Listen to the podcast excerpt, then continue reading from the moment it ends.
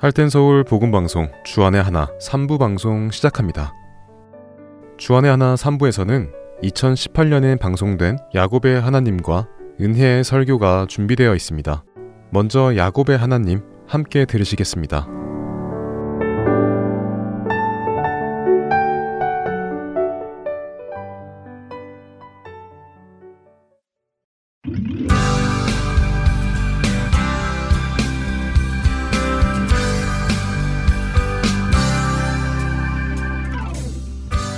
애청자 여러분 안녕하세요. 야곱의 하나님 진행의 민경은입니다. 네, 여러분 안녕하세요. 강승규입니다. 하나님을 직접 보지도 못했고 그 음성을 직접 들은 적도 없지만 자신들의 조상들보다 더 신실하게 하나님을 섬기며 거룩한 삶을 살아가는 요셉의 모습을 지난 시간에 보았습니다. 네, 신앙이란 꼭 보아야 하고 들어야 더 믿음이 커지는 것은 아닙니다. 요셉은 그 좋은 예이죠. 아브라함이나 이삭 그리고 야곱보다 그는 더 신실하게 하나님을 믿으며 살았습니다. 그리고 형통하다는 것이 우리가 생각하듯이 일이 잘 풀려서 아무런 문제가 없는 그런 상태가 아니라 하나님의 뜻이 이루어져 가는 것을 의미하는 것도 살펴보았습니다. 네, 그랬죠. 물론 하나님의 뜻대로 이루어지는 것에 우리의 관점에서 일이 잘 풀리는 것도 포함됩니다. 네. 그러나 늘 그렇다는 것은 아니고요. 또한 우리의 관점에서 일이 잘 풀리는 것을 근거로 하나님의 뜻이 이루어진다고 해석하는 것은 잘못이라는 것이죠. 그러게요. 요셉은 지금 사람의 관점으로만 보면 일이 잘 풀린다기보다 오히려 일이 계속 꼬이는 상태잖아요. 네. 형들에게 미움받고 죽임을 당할 뻔하고 다른 나라의 노예로 팔려가고 이제 오늘 살펴볼 창세기 39장 7절 이후의 이야기에서는 누명까지 쓰고 옥살이까지 하게 되니까요. 네. 형통하기보다는 오히려 하는 일마다 안 된다고 보여지지만 성경은 하나님이 그와 함께 하셔서 그가 형통했다고 하시네요. 맞습니다. 그래서 늘 말씀을 드리는 것이요. 우리의 관점으로 보고 판단하지 마시고 하나님의 관점으로 보고 판단하시라는 것입니다. 하나님 안에서 믿음을 가지고 보시라는 말씀이지요. 자, 오늘 말씀하신 대로 창세기 39장 7절 이후를 좀 보도록 하겠습니다. 7절부터 13절을 먼저 한 절씩 읽어보겠습니다. 그 후에 그의 주인의 아내가 요셉에게 눈짓하다가 동침하기를 청하니 요셉이 거절하며 자기 주인의 아내에게 이르되 내 주인이 집안의 모든 소유를 간섭하지 아니하고 다 내 손에 위탁하였으니 이 집에는 나보다 큰 이가 없으며 주인이 아무것도 내게 금하지 아니하였어도 금한 것은 당신뿐이니 당신은 그의 아내임이라.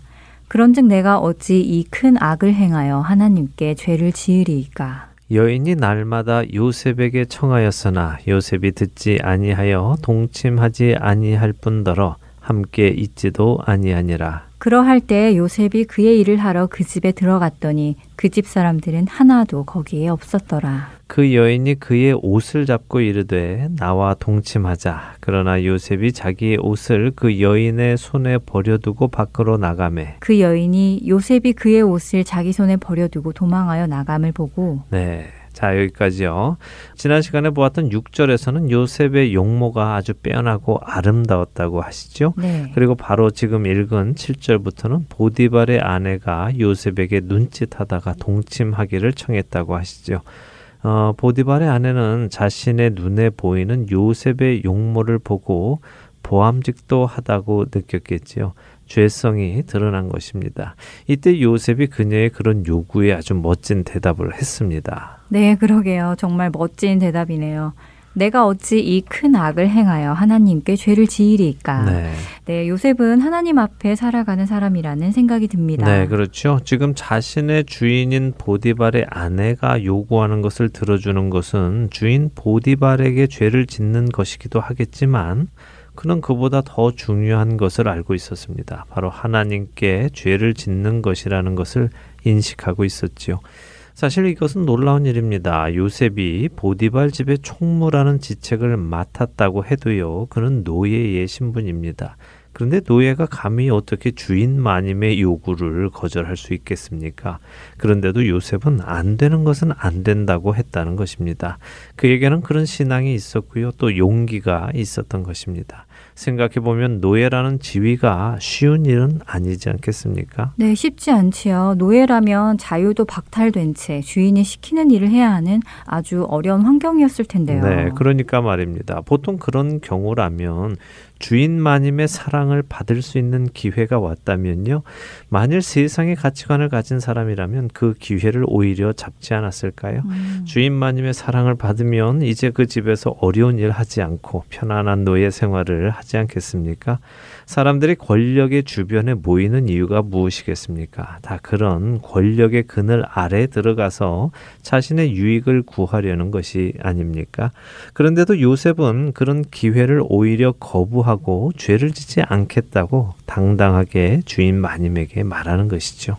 우리 그리스도인들이 본받아야 할 모습 같아요. 그렇습니다. 본받아야 할 모습입니다. 음. 자신의 편안을 위해 하지 말아야 할 것을 허락해서는 안 될 것입니다. 자, 이렇게 요셉이 그녀의 요구를 거부하면 그녀도 포기하면 좋을 텐데요. 그녀는 포기하지 않고 날마다 또 요셉에게 음. 청했다고 하지요. 네, 끈질기군요. 네, 이렇게 끈질기게 요구를 하니까 요셉이 아주 현명한 방법을 썼는데요. 함께 있는 기회를 만들지 않은 것입니다. 음, 아예 죄질 기회를 미연에 방지한 것이군요. 네, 그렇습니다. 이런 모습들이 우리가 요셉에게 배워야 할 것들이죠. 유혹이 들어올 때 유혹을 담대하게 거절하고 유혹이 끈질기게 쫓아올 때 그 유혹이 올 만한 환경 자체를 만들지 않는 것이죠. 이렇게 요셉이 그런 환경을 만들지 않고 피하니까요. 보디발의 아내가 그 환경을 이제 만듭니다. 11절에 보니까 음. 요셉이 일을 하러 집에 들어갔는데 집 사람들이 하나도 없었다고 하시죠? 이게 가능할까요? 아, 그러게요. 애굽의 친위 대장의 집에 종들이 있어도 몇 명이나 될 텐데 아무도 없다는 것이 조금 수상하네요. 네, 그래서 보디발의 아내가 이런 환경을 음. 만들었을 것이라고 말씀을 드리는 것입니다. 그 큰 집에 요셉이 올 시간에 사람들을 다 내보내고 자기 혼자 있으면서 요셉을 기다린 것이죠. 그리고 그렇게 요셉이 들어오자 그의 옷을 잡고 나와 동침하자며 졸랐다고 12절은 말씀하십니다. 그러자 요셉이 자기의 옷을 잡고 있는 그녀의 손에 자신의 옷을 버려두고 밖으로 나갔다고 하시죠. 여기서 밖으로 나가다 하는 단어는 원어로 보면요. 도망치다 혹은 탈출하다 하는 의미를 가지고 있습니다. 음, 도망쳤다고요. 네. 보디발의 아내에게서부터 도망쳤다라고 하기보다는 죄로부터 도망쳤다라는 말로 보이네요. 네, 맞습니다. 죄로부터 도망한 것이죠. 어, 우리 대부분은 죄의 주변을 맴돕니다. 죄를 짓고 싶기도 하지만요. 또 지을 만큼 용기는 없지요. 그렇다고 마음을 굳게 먹고 멀리 떠나지도 못하고 그저 죄의 주변을 뱅뱅 맴돕니다. 사도 바울은 디모데후서 2장 22절에서 청년의 정욕을 피하라 하면서 역시 같은 의미의 도망치라 탈출하라 하는 의미의 헬라어를 씁니다. 그러니까 이런 문제가 생기면 즉시 그 문제로부터 도망치라는 것이군요. 네. 기억해야겠습니다. 그렇습니다. 그 문제로부터 멀리 가는 것이 상책이죠. 이렇게 옷을 던져놓고 도망간 요셉을 보며 보디발의 아내는 마음에 증오심이 생깁니다. 주인으로 자존심도 상했겠죠. 노예 주제에 남편이 좀 잘해주었더니 아주 건방지구나 할 수도 있었을 것입니다. 그녀의 반응을 한번 보죠. 창세기 39장 14절에서 18절을 읽어보겠습니다. 그 여인의 집 사람들을 불러서 그들에게 이르되 보라 주인이 히브리 사람을 우리에게 데려다가 우리를 희롱하게 하는도다. 그가 나와 동침하고자 내게로 들어오므로 내가 크게 소리 질렀더니. 그가 나의 소리 질러 부름을 듣고 그의 옷을 내게 버려두고 도망하여 나갔느니라 하고 그의 옷을 곁에 두고 자기 주인이 집으로 돌아오기를 기다려. 이 말로 그에게 말하여 이르되 당신이 우리에게 데려온 히브리 종이 나를 희롱하려고 내게로 들어왔으므로 내가 소리질러 불렀더니 그가 그의 옷을 내게 버려두고 밖으로 도망하여 나갔나이다. 자, 마음이 상한 보디발의 아내는요, 집사람들을 불러서는 고자질을 합니다. 그런데 뭐라고 합니까? 주인이 히브리 사람을 우리에게 데려다가 우리를 희롱하게 하는도다라고 합니다. 히브리 사람이라는 말의 의미는요, 강을 건너온 사람이라는 의미입니다. 그러니까 지금 보디발의 아내의 말은 자기 집, 즉 애굽인들을 데려다 놓고 이렇게 말하는 것이죠. 너희 주인인 보디발이 출신도 알 수 없는 이 이방인 강 건너 온 촌놈을 데려다가 너희들 위에 앉혀놓고 우리를 다 우스운 사람으로 만들어 놓았다라고요. 글쎄요, 이런 말을 들으면 그 집의 식구들, 그러니까 일하는 사람들의 반응이 어땠을까요? 어, 요셉이 선한 사람이어서 그들에게 예의 바르게 잘 대해준 것을 경험한 사람은 아니다. 요셉이 그럴 사람은 아니다라는 것을 알았겠지요. 하지만 또 요셉이 이방인 주제의 이 집에 와서 총무의 자리를 맡음으로 해서 그 자리에 있다가 밀려난 사람이나 혹은 그 자리를 탐내고 있던 종이 있었다면요. 그들은 또 이번 기회를 잡아서 요셉을 몰아내는 데에 사용할 것입니다. 그럴 수도 있었겠군요. 어쨌든 보디발의 아내의 말을 들어보니 요셉을 향한 적대심을 가지도록 하는 것이 목적처럼 들리네요. 네, 그렇죠. 요셉을 향한 적대심을 가지게 하려는 것이 목적이죠. 그리고 하나 더 말씀드리면요. 그녀는 지금 자신의 남편 보디발까지 싸잡아서 욕을 하고 있는 것입니다. 어, 아무래도 보디발이 요셉을 신임하다 보니까요, 특별히 그를 아꼈을 것입니다. 요셉 때문에 하나님께서 보디발의 집에 복을 주셨으니 말입니다. 그리고 집안 사람들도 주인인 보디발이 요셉을 특별히 사랑하는 것을 느끼고 있었을 것이고요. 결국 보디발의 아내는 그들 마음 안에 있는 시기심을 자극하는 것입니다. 이렇게 분위기를 잡아놓고 그녀는 남편이 오기를 기다린 후에 남편이 오자 당신이 데리고 온 히브리 종이 나를 희롱하려고 들어왔다가 내가 소리 질렀더니 옷을 버려둔 채 도망갔다고 거짓말로 요셉을 모함합니다. 자, 아내의 이런 말을 들은 보디발은 어떤 반응을 보일까요? 19절을 읽어주세요. 그의 주인이 자기 아내가 자기에게 이르기를 당신의 종이 내게 이같이 행하였다 하는 말을 듣고 심히 노한지라. 네. 어, 그 말을 듣고 심히 노했다고 하네요. 그렇습니다. 보디발의 아내의 말을 듣고 보디발은 심히 노했다고 합니다. 음. 그런데 참 재미있는 것이요. 히브리어를 연구하는 학자들의 말을 빌리면요. 보디발이 화가 많이 났는데 도대체 누구에게 화가 났는지를 모르겠다는 것입니다. 음, 보디발이 화가 났는데 누구에게 화가 났는지 모른다고요? 네. 당연히 아내에게 몹쓸 짓을 하려던 요셉에게 화가 난 것이 아닐까요? 그렇죠. 예, 일반적으로 생각을 하면 보디발은 지금 그 사건의 진실을 모르는 상태에서 아내의 말만 들었으니까 또 증거도 있으니까 아내의 말을 믿는 것이 정상일 것입니다. 네. 그리고 그랬다면 보디발은 요셉에게 화가 났어야 하지요.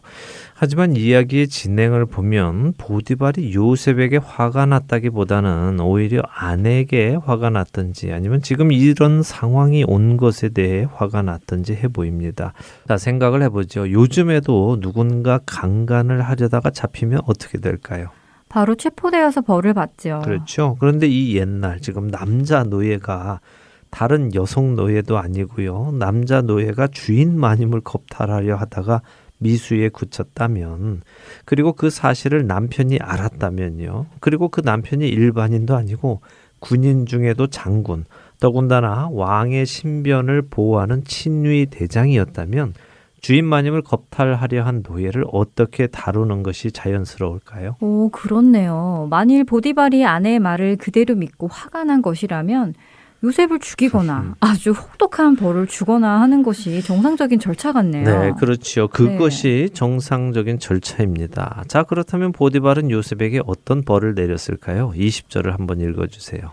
이에 요셉의 주인이 그를 잡아 옥에 가두니 그 옥은 왕의 죄수를 가두는 곳이었더라. 요셉이 옥에 갇혔으나 자, 화가 난 보디발은 요셉을 잡았습니다. 그런데 보디발은 요셉을 죽이지는 않았습니다. 그리고 옥에 가두기는 했는데요. 이 옥은 아주 특별한 옥입니다.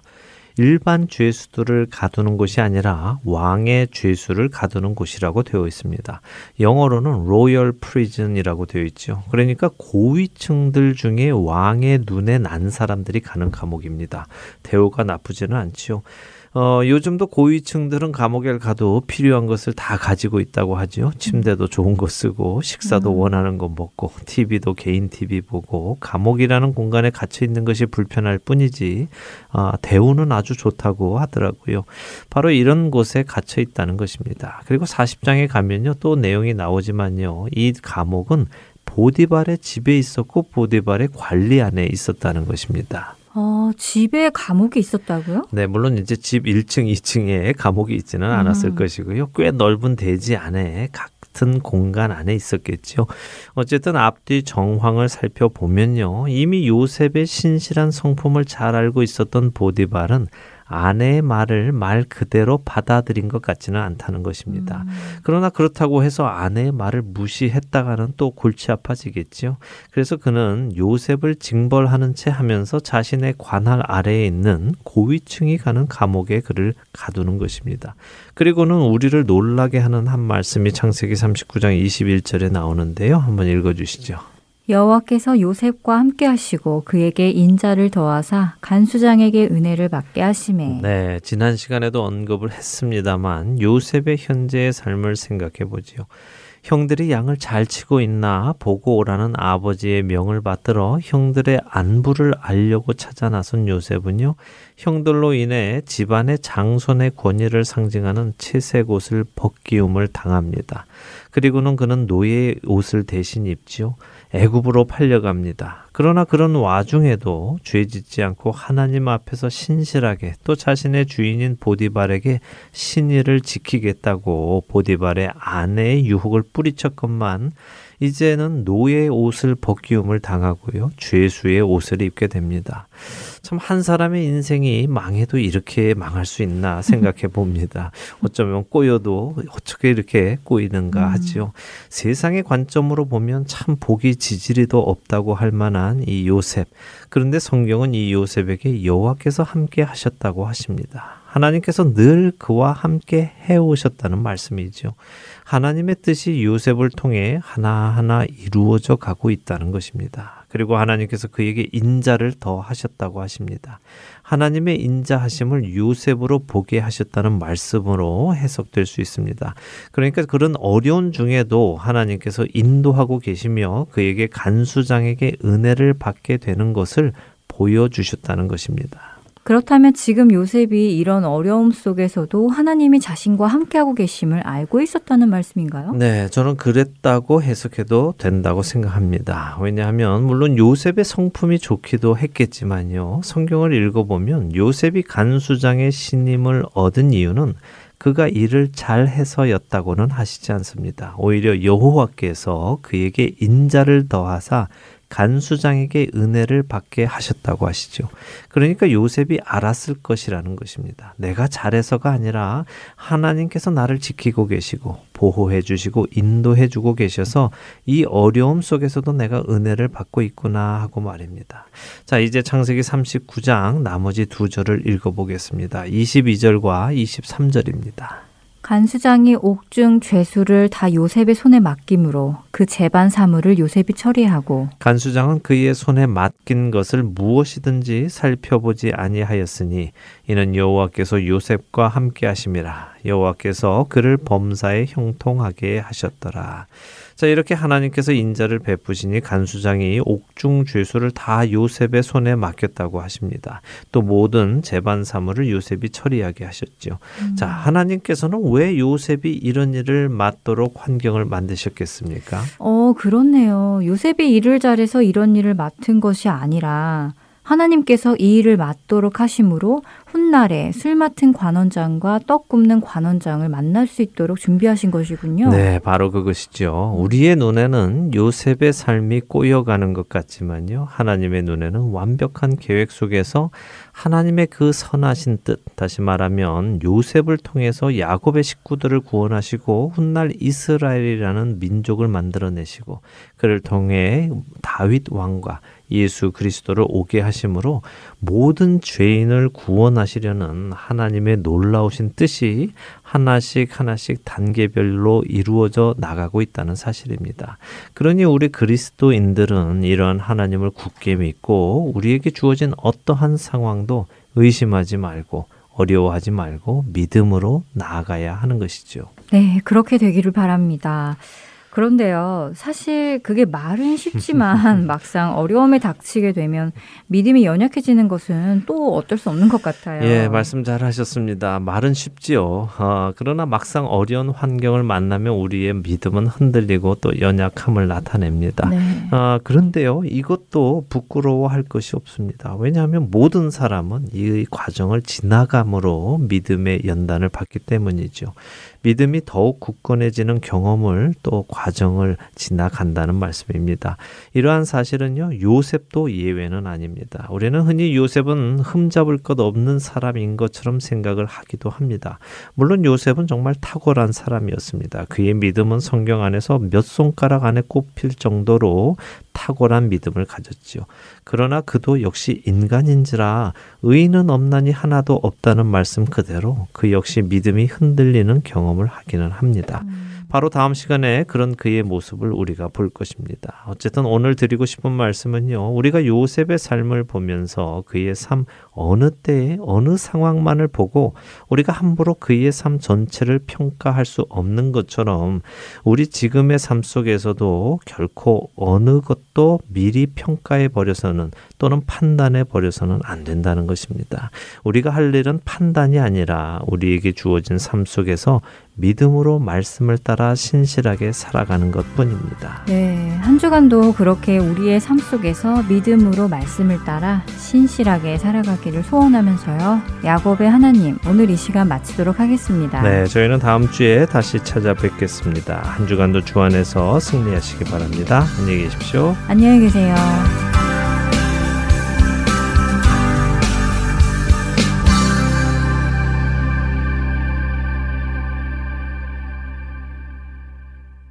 그 크신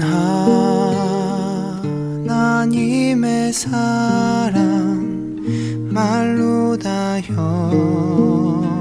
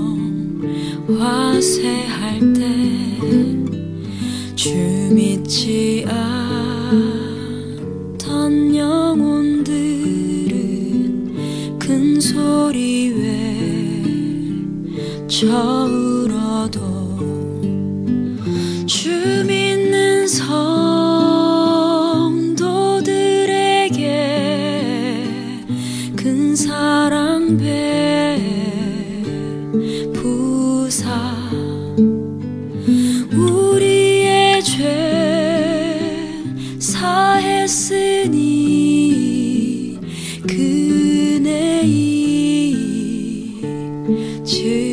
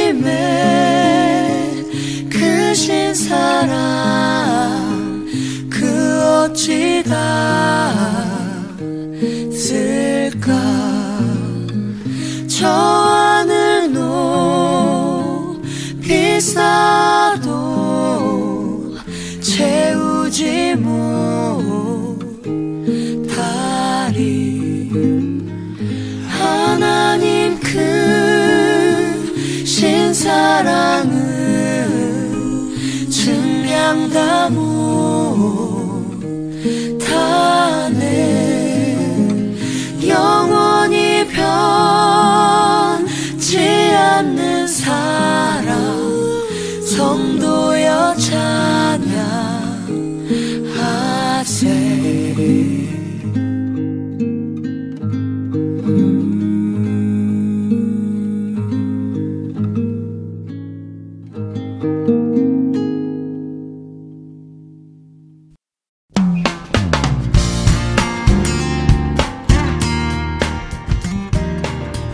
할텐 서울 복음 방송은 아직 예수 그리스도를 알지 못하는 사람들을 위해 일본어와 스페니쉬로 복음을 전하려 합니다. 어둠 속에서 빛을 찾지 못하는 그들에게 참 빛이신 예수 그리스도의 복음을 전하는 이 사역에 번역으로 동참하실 분들은 하텐 서울 복음 방송 전화 602-866-8999로 연락 주시기 바랍니다.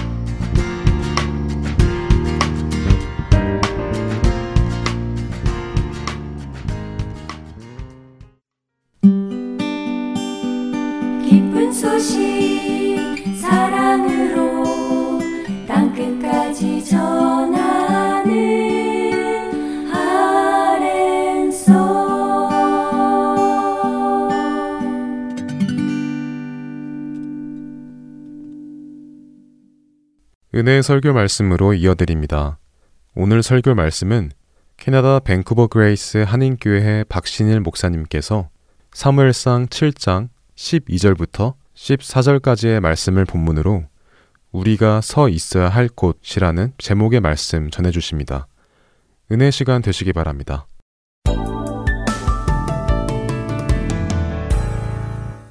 우리는 오늘 사무엘상 7장 에벤 에셀의 우리가 잘 알고 있는 감격적인 역사의 한 장면을 우리가 읽게 될 것입니다. 사장에서는 언약궤를 빼앗겼습니다. 그 언약궤를 가져간 5장에서는 다곤 신상이 무너졌습니다. 그 이상 견딜 수 없어서 언약궤를 무서워서 돌려보냅니다. 그래서 베세메스에 정착합니다. 그리고 7장에 결국 이스라엘 백성이 어떤 태도를 취함으로 말미암아 블레셋을 물리치는 승리를 그렇게 지다가 승리를 경험하는 내용이 7장입니다. 이 도표 속에 제가 단어 하나씩을 좀 설명을 드리면 4장에는 언약궤를 빼앗기고 엘리가 죽고 엘리의 두 아들도 물론 죽었죠. 그리고 그 두 아들 중에 비느하스, 비느하스의 아내가 아들을 낳았습니다. 그때 아들을 낳았을 때 남편이 죽었기 때문에 언약궤를 빼앗겼기 때문에 아들의 이름을 이가봇이라고 지었습니다. 사장에서 여러분 우리는 이가봇이라는 단어를 기억하고 계시는 게 좋습니다. 이가봇은 영어로 번역하면 no glory. 하나님의 영광이 없다는 말입니다. 우리의 성경에는 하나님의 영광이 떠나갔다라고 이렇게 이름을 지었다고 말합니다. 5장에서는 블레셋 사람들에게 전염병을 내리십니다. 6장에서는 언약계가 베세메스에 도착합니다. 그리고 7장 오늘 우리가 읽을 말씀에는 에벤에셀의 이제 승리의 이야기가 소개되고 있습니다. 오늘 저는 여러분들과 4장부터 7장까지를 펼쳐놓고 4장의 이가봇이라는 하나님의 영광이 떠났다는 것에 대해서 질문을 하나 하기를 원하는 겁니다. 엘리의 며느리가 남편이 죽었다는 소식을 듣고 이가봇이라고 지었습니다. 하나님의 영광이 떠났다고 말했습니다. 무슨 질문이냐면 이스라엘 백성 가운데 하나님의 영광은 정말 떠난 것입니까? 라고 하는 질문입니다. 언약궤를 빼앗긴 후 하나님의 영광은 이스라엘 떠난 것입니까?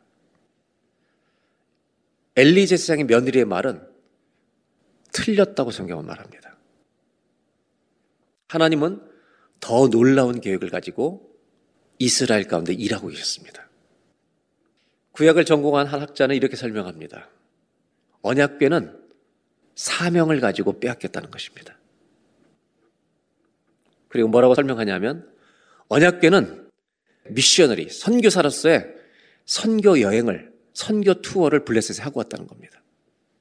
다곤 신상을 무너뜨리면서 하나님이 누구신지를 복음을 선포하고 그 땅에 선교 여정을 마치고 유유히 스스로 이스라엘 땅으로 돌아온 것이 언약궤였다고 말합니다. 여러분 언약궤 앞에서 다곤 신상은 아주 비참하게 무너졌습니다. 그들은 하나님의 진노를 더 이상 당할 수 없어서 언약궤를 돌려보냅니다. 하나님의 임재와 영광은 스스로 이스라엘 가운데 돌아왔던 것입니다. 하나님은 이스라엘을 버리지 않으셨습니다. 사무엘상 7장 1절로 2절이 이제 그 다음에 스토리로 이어지는 장면입니다. 1절 2절을 보겠습니다. 기리앗 여아림 사람들이 와서 여호와의 궤를 옮겨 산에 있는 아비나답의 집에 들여놓고 언약궤는 베스메스에 있다가 이제 기리앗 여아림을 옮겨집니다. 그 중에 아비나답이라는 사람의 집에 들여놓습니다. 그의 아들 엘리야사를 거룩하게 구별하여 제사장의 사명을 감당하는 거죠. 여호와의 궤를 지키게 하였더니 2절 궤가 기리앗 여아림에 들어간 날부터 20년 동안 오래 있은지라 여기까지가 20년이란 말입니다.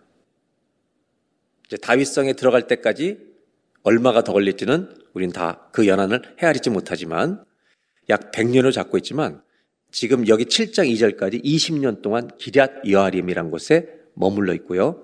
이스라엘 온 족속이 주님을 여호와를 사모하고 있었다. 정말 자기의 죄를 슬퍼하면서 주님을 찾고 있었다라고 설명하고 있습니다. 이때 사무엘이 이제 지도자로 등장합니다.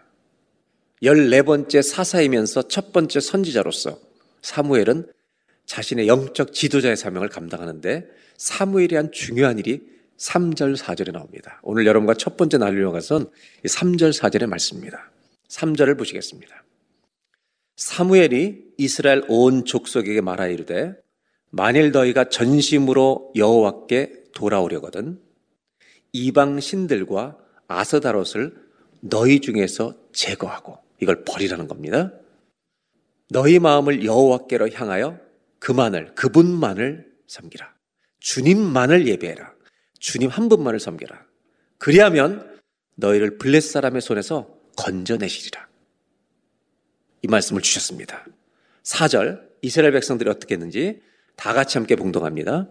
이에 이스라엘 자손이 바알들과 아스타롯을 제거하고 여호와만 섬기니라. 두 가지 동사가 나오죠. 그 모든 가지고 있던 우상들을 다 제거해서 버리고 주님만을 섬겼다. 성경은 이렇게 표현하고 있습니다. 저는 이 오늘 말씀 속에서 한 가지 중요하게 나누고 싶은 동사가 있습니다. 그것은 제거했다는 것입니다. 4절에 자기들이 가지고 있던 바알과 아스타롯, 남성신 바알과 여성신 아스타롯, 이 둘을 다 제해버렸다라고 말합니다. 전 이 구절을 읽으면서 약간 의문을 가지게 되었습니다. 4절 한번 다시 보실까요? 이스라엘 자손이 바알과 아스타롯을 제거했다. 이게 좀 이상하다는 겁니다. 그럼 하나님의 백성들이 우상을 집안에 가잔뜩 가지고 있었다는 의미라는 겁니다. 이상하지 않으세요? 왜 가지고 있는 거예요 도대체? 하나님을 믿던 사람, 혹시 여러분 집에 우상 있는 집 있어요? 이스라엘 자손들이 우상들을 많이 가지고 있었다는 것을 보여주고 있습니다.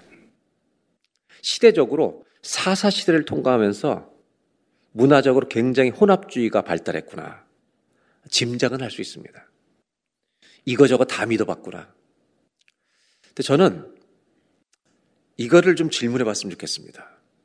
이들이 하나님을 믿던 백성이 우상을 왜 집에 가지게 되었을까요? 대답을 한번 해보실래요? 자기들이 망하기 위해 가졌을까요?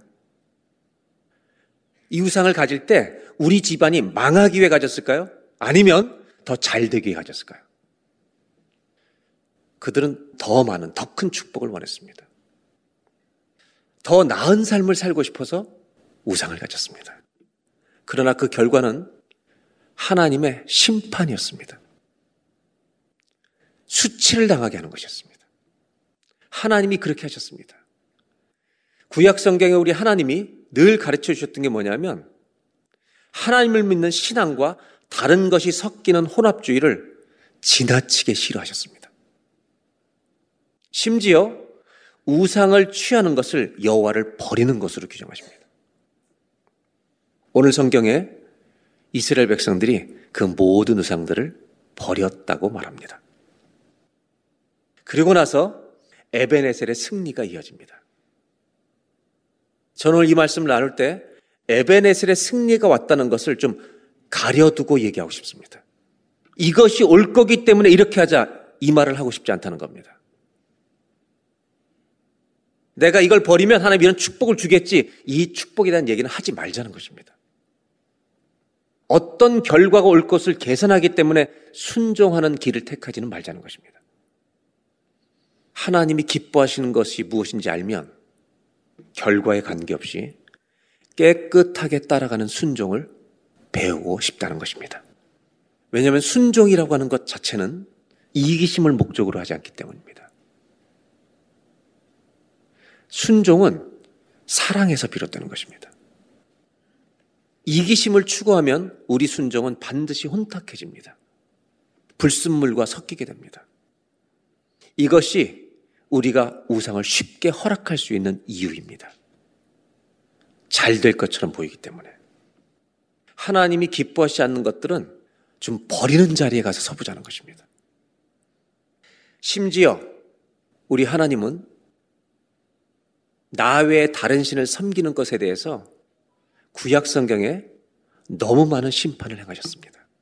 우리가 매일 그리스도인으로 서 있어야 할 곳이 어디인가? 잘 버리는 곳에서는 은혜가 있으면 좋겠습니다. 다시 말씀드리지만 이것을 버렸을 때 주님이 어떤 보상을 해줄 것이다. 이 기대를 하지 말자는 것입니다. 주님이 기뻐하시는 것을 깨끗하게 한번 순종해 보자. 아멘입니까? 오늘 첫 번째로 나누고 싶은 게 있습니다. 한번 따라 하실까요? 깨끗한 순종은 버리는 곳에서 시작됩니다. 버리는 것이 깨끗한 순종의 시작입니다. 결과를 예측도 하지 마십시오. 그냥 주님 사랑하기 때문에 버리는 겁니다. 선악과는요, 그리스도인을 넘어뜨리는 도구가 되었습니다. 사단이 아주 애용하는 작품들입니다. 에덴 동산에만 선악과가 있었던 게 아닙니다. 우리의 인생이 잘 될 것처럼 보이는 수많은 선악과들이 다른 모양으로 가장을 하고 우리에게 수없이 매일 펼쳐지고 있습니다. 그것을 취하라고 우리에게 많은 유혹을 하고 있습니다. 잘 될 것 같기 때문에 그것을 덥석 물어버릴 경우가 많습니다. 야곱이 삼천 집을 떠날 때 하나님의 음성을 듣고 고향으로 돌아갈 때 수고했던 남편을 기억하며 아내였던 라헬은 아버지의 드라빔 신상을 훔쳐옵니다. 아버지 라반은 잃어버린 것을 알고 자기 사람들을 데리고 야곱을 추적해서 붙잡습니다. 야곱은 아내가 드라빔을 훔쳐온 것을 전혀 몰랐기 때문에 샅샅이 뒤지라고 얘기합니다. 그리고 이렇게 말하죠. 자기는 아무도 안 가져온 걸 알기 때문에 드라빔을 가진 자는 발견된 자는 반드시 죽을 것입니다. 라헬은 조사하는 과정에서 나귀에 앉아서 일어나지 않습니다. 생리통이 와서 너무 아프다고 드라빔을 깔고 앉아서 일어나질 않습니다. 자기 가정에 도움이 될 것 같아 라헬은 드라빔을 깔고 앉아 있습니다.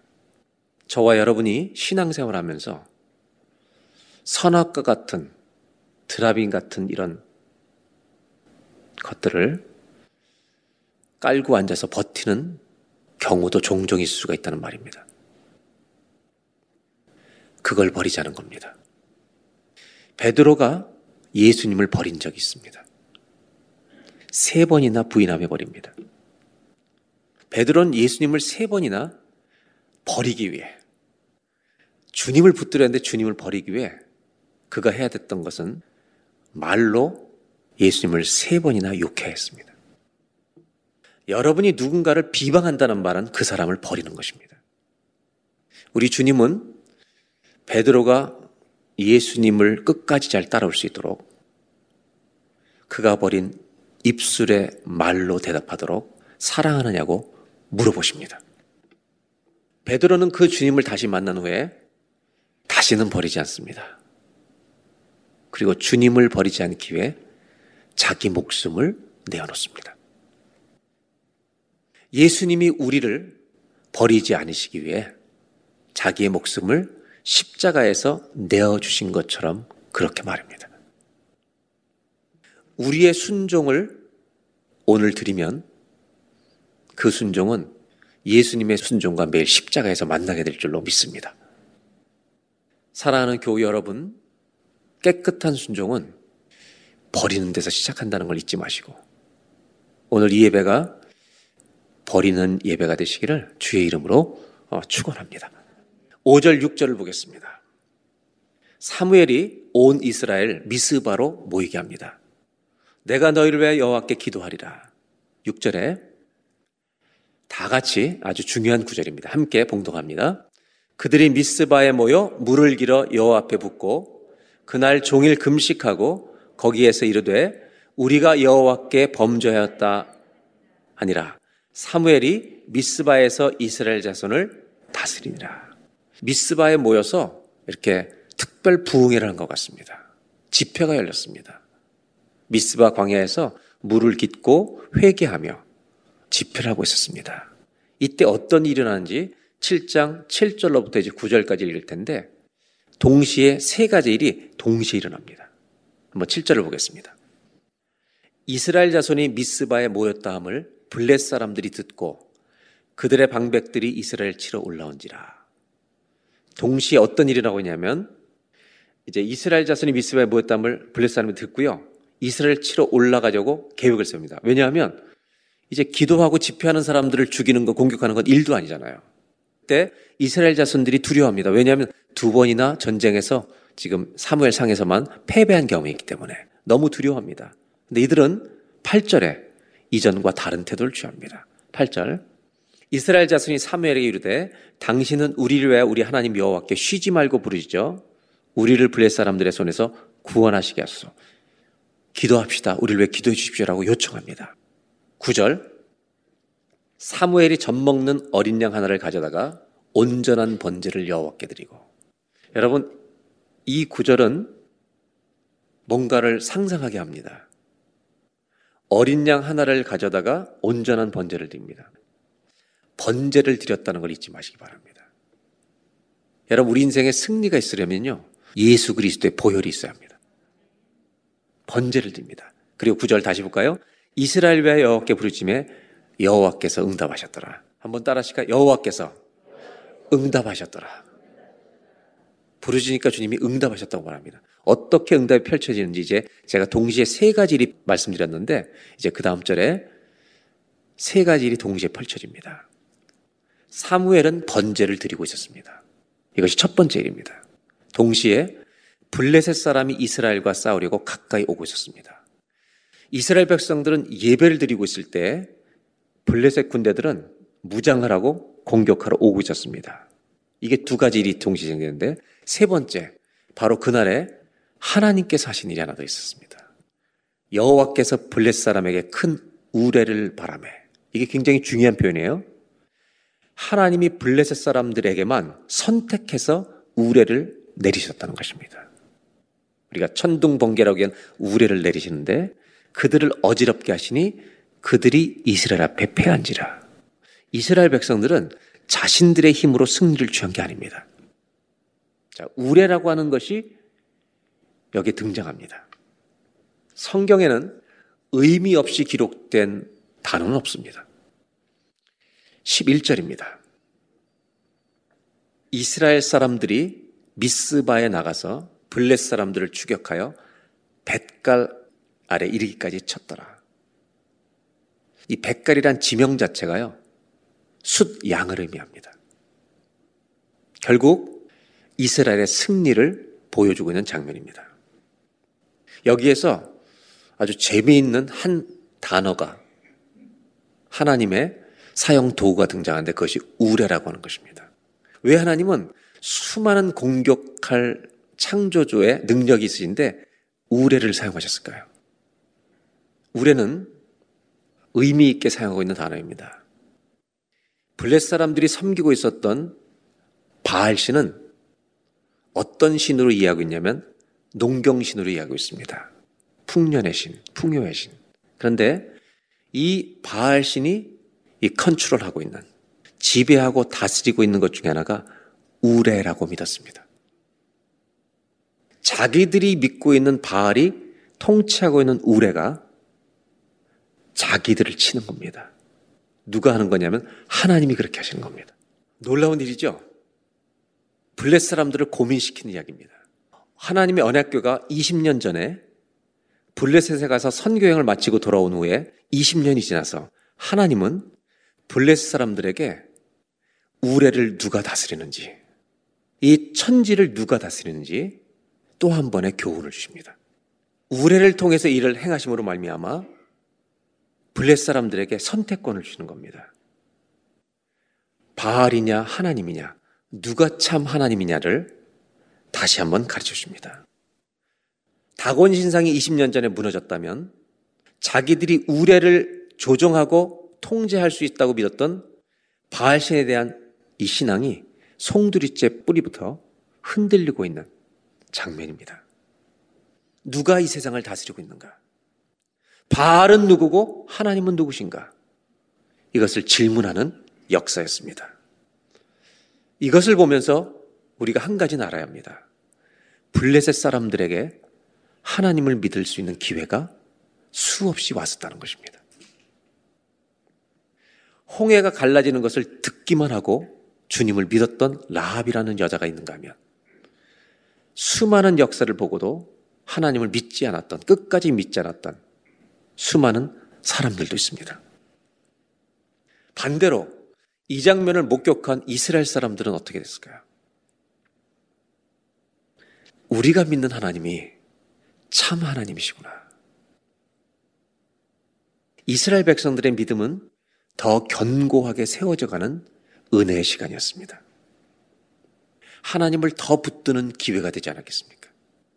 하나님이 응답하시면 모든 사람들의 믿음은요, 성장하게 됩니다. 성경이 보여주는 것은 이것입니다. 하나님의 영광은 이 세상 한가운데 실제하고 있다는 것입니다. 하나님의 임재와 영광은 이 세상을 떠나지 않습니다. 왜냐하면 우리를 버리지 않으시기 때문입니다. 이스라엘 백성이 한 것은 무엇입니까? 하나밖에 없어요. 기도하고 예배 드린 것밖에 없습니다. 믿음은 어디서 나죠? 하나님 말씀을 들으면서 나는 겁니다. 성경이 이렇게 말하고 있습니다. 그런데 믿음은 들음에서 나는데 이 말씀을 들어서 내 믿음으로 견고하게 자리를 잡는 데는 기도가 필요하고 예배가 필요하다는 것입니다. 어떤 예배냐? 우상들을 다 버리고 주님만을 예배하는 예배. 그때 우리 믿음은 세워지고 견고해진다는 것입니다. 우리가 매일 서 있어야 할 곳이 어디겠습니까? 한 번만 따라 하실까요? 견고한 믿음은 하나님만을 예배하는 곳에서 세워집니다. 이스라엘 백성들이 믿음이 점점 사사시대를 넘어서 이제 견고해지게 되는 이 과정 속에 어떤 장면에서 여러분 이들의 믿음이 점점 더 깊어지고 견고해질 수 있는가? 주님만을 예배하는 것이어야 합니다. 사랑하는 교회 여러분, 하나님만을 예배하는 곳에 서심으로 말미암아 우리의 믿음이 견고해지는 복이 있기를 주의 이름으로 축원합니다. 마지막으로 12절로 14절입니다. 참 아름다운 역사입니다. 이 12절은요, 아마 그리스도인이라면 다 좋아하는 에베네셀의 이 돌이 우리 집에 가득 찼으면 좋겠다고 소원하는 말씀입니다. 다 같이 한번 한 절을 읽겠습니다. 사무엘이 돌을 취하여 미스바와 센 사이에 세워 이르되 여호와께서 여기까지 우리를 도우셨다 하고 그 이름을 에벤 에셀이라 하니라. 아멘. 한 번만 따라 하실까요? 여호와께서 여기까지 우리를 도우셨다. 그것을 기념하기 위해서 뭐를 세우라 그랬다고요? 돌을 세우라 그랬습니다. 돌을 취하여서 그 이름을 에벤 에셀. 정말 귀한 말씀입니다. 그리고 13절에 보면 여호와의 손이 사무엘이 사는 날 동안 블레스 사람들을 막아주셨다. 많은 의미가 있겠지만 한 사람의 경건의 영향력을 우리에게 보여주고 있는 듯합니다. 그리고 14절에 이스라엘과 이 블레셋 아모리 사람 사이에 평화가 있었더라. 어느 기간에 평화가 있었다는 것을 어, 보여주면서 17장은 마치게 됩니다. 저는 이 12절을 여러분들과 오늘 다른 관점으로 한 번 더 고민해 보려고 합니다. 12절은 에베네셀입니다.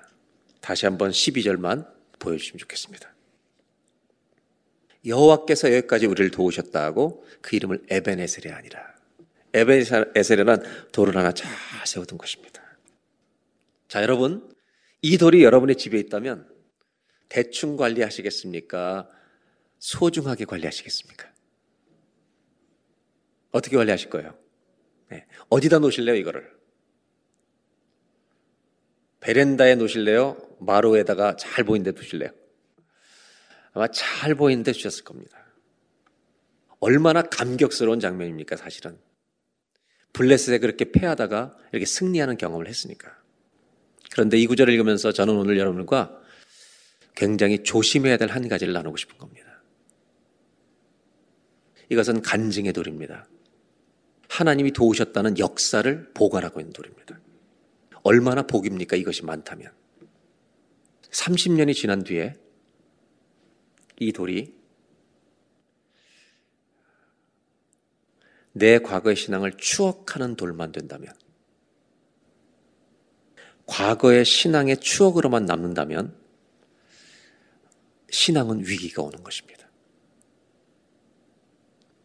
여러분, 간증이라고 하는 것은 간증을 많이 하면 위기가 올 수 있습니다. 왜냐하면 과거의 것만을 말하기 때문입니다. 우리에게는 오늘의 신앙 고백과 오늘의 결단이 매일 있어야 합니다. 과거의 것으로 오늘의 신앙을 바꿔버릴 수는 없습니다. 민수기 21장에 이스라엘 백성들이 불순종해서 하나님이 불뱀을 보내 다 물리게 하십니다.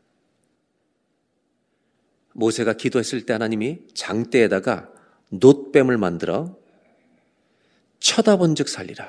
믿음으로 낫게 합니다. 낫습니다. 그들을 고쳐주셨습니다.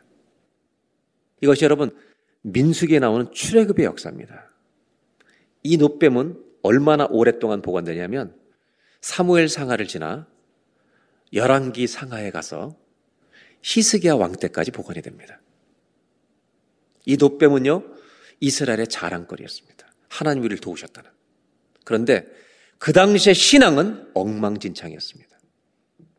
기념비는 가지고 있는데 그들의 현재 신앙은 낙제 점수였습니다. 히스기야는 종교 개혁을 합니다.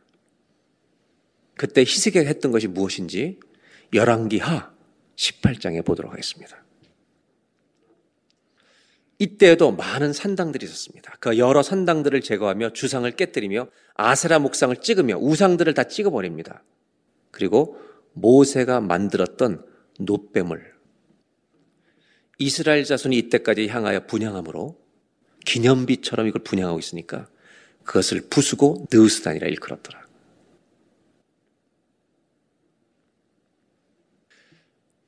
오늘의 순종이 없이 오늘의 믿음이 없이 과거의 기념비만을 얘기하는 것은 내 신앙의 방해물이 됩니다. 에베네세라는 돌은 하나님 주신 선물입니다. 그것은 에베네셀의 기념비 이 돌만 가지고 살라는 의미로 주신 게 아닙니다. 매일의 에베네셀이 있어야 된다는 말씀을 가르쳐 주기 원하시는 겁니다. 에베네셀 돌을 붙들고 신앙생활하는 자가 아니라 오늘도 주님만을 의지하며 살아보겠습니다. 라고 고백하는 현재형, 오늘의 신앙이 살아있는 성도가 되시기를 주의 이름으로 기원합니다. 이것이 승리이기 때문입니다. 신앙은 기념하는 것이 아닙니다. 신앙은 평생토록 결단하는 현재 진행형이어야 합니다. 우리의 믿음이 살아있는 믿음이 되기 위해서 에베네스를 우리가 감격스럽게 쳐다보면서도 주의 깊게 바라봐야 합니다. 한 번만 따라 하실까요? 믿음의 생명력은 오늘의 결단이 있는 곳에서 계속됩니다. 내 믿음의 생명력은 30년 전에 에베네셀로 살아나는 게 아닙니다. 오늘 내가 믿음으로 결단할 때 그 생명력은 계속해서 이어진다는 것입니다. 에베네셀의 돌을 혹시 붙들고 있는 분이 계시다면 손을 놓고요. 오늘도 주님만 붙드는 저와 여러분이 되시길 바랍니다. 요즘 사람들은 뭐 이런 옛날 이런 이야기나 소설 작가나 이런 것들을 요즘 읽지 않는데 우리 아마 여기 뭐 40, 50대 이상 되신 분들은 잘 만한 제가 신학교 다닐 때 가장 좋아했던 소설가 중에 한 사람이 도스토옙스키였습니다. 도스토옙스키가 이런 얘기를 했습니다. 모든 사람에게는 가장 가까운 친구와만 나눌 수 있는 비밀이 있다. 그런가 하면 가장 가까운 친구에게도 나누지 못하고 나 자신에게만 말할 수 있는 비밀을 가지고 있다. 심지어 나 자신에게도 말하는 것이 두려워하는 그 비밀들을 우리는 가지고 산다. 아무리 반듯해 보이는 사람도 그런 비밀을 가슴 속에 가지고 있다. 오늘 제가 나누는 설교는 그 비밀을 내려놓자는 것입니다. 그 사람은 깨끗한 순종을 넘어 하나님이 도우시는 승리의 삶으로 나아갈 것이기 때문입니다.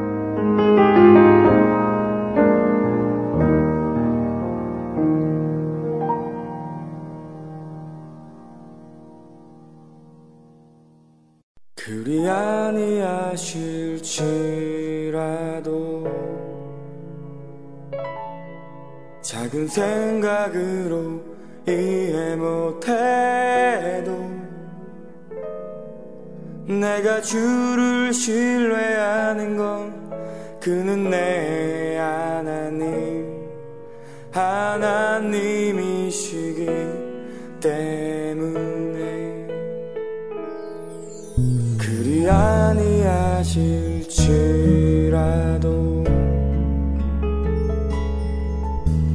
생각으로 이해 못해도 내가 주를 신뢰하는 건 그는 내 하나님 하나님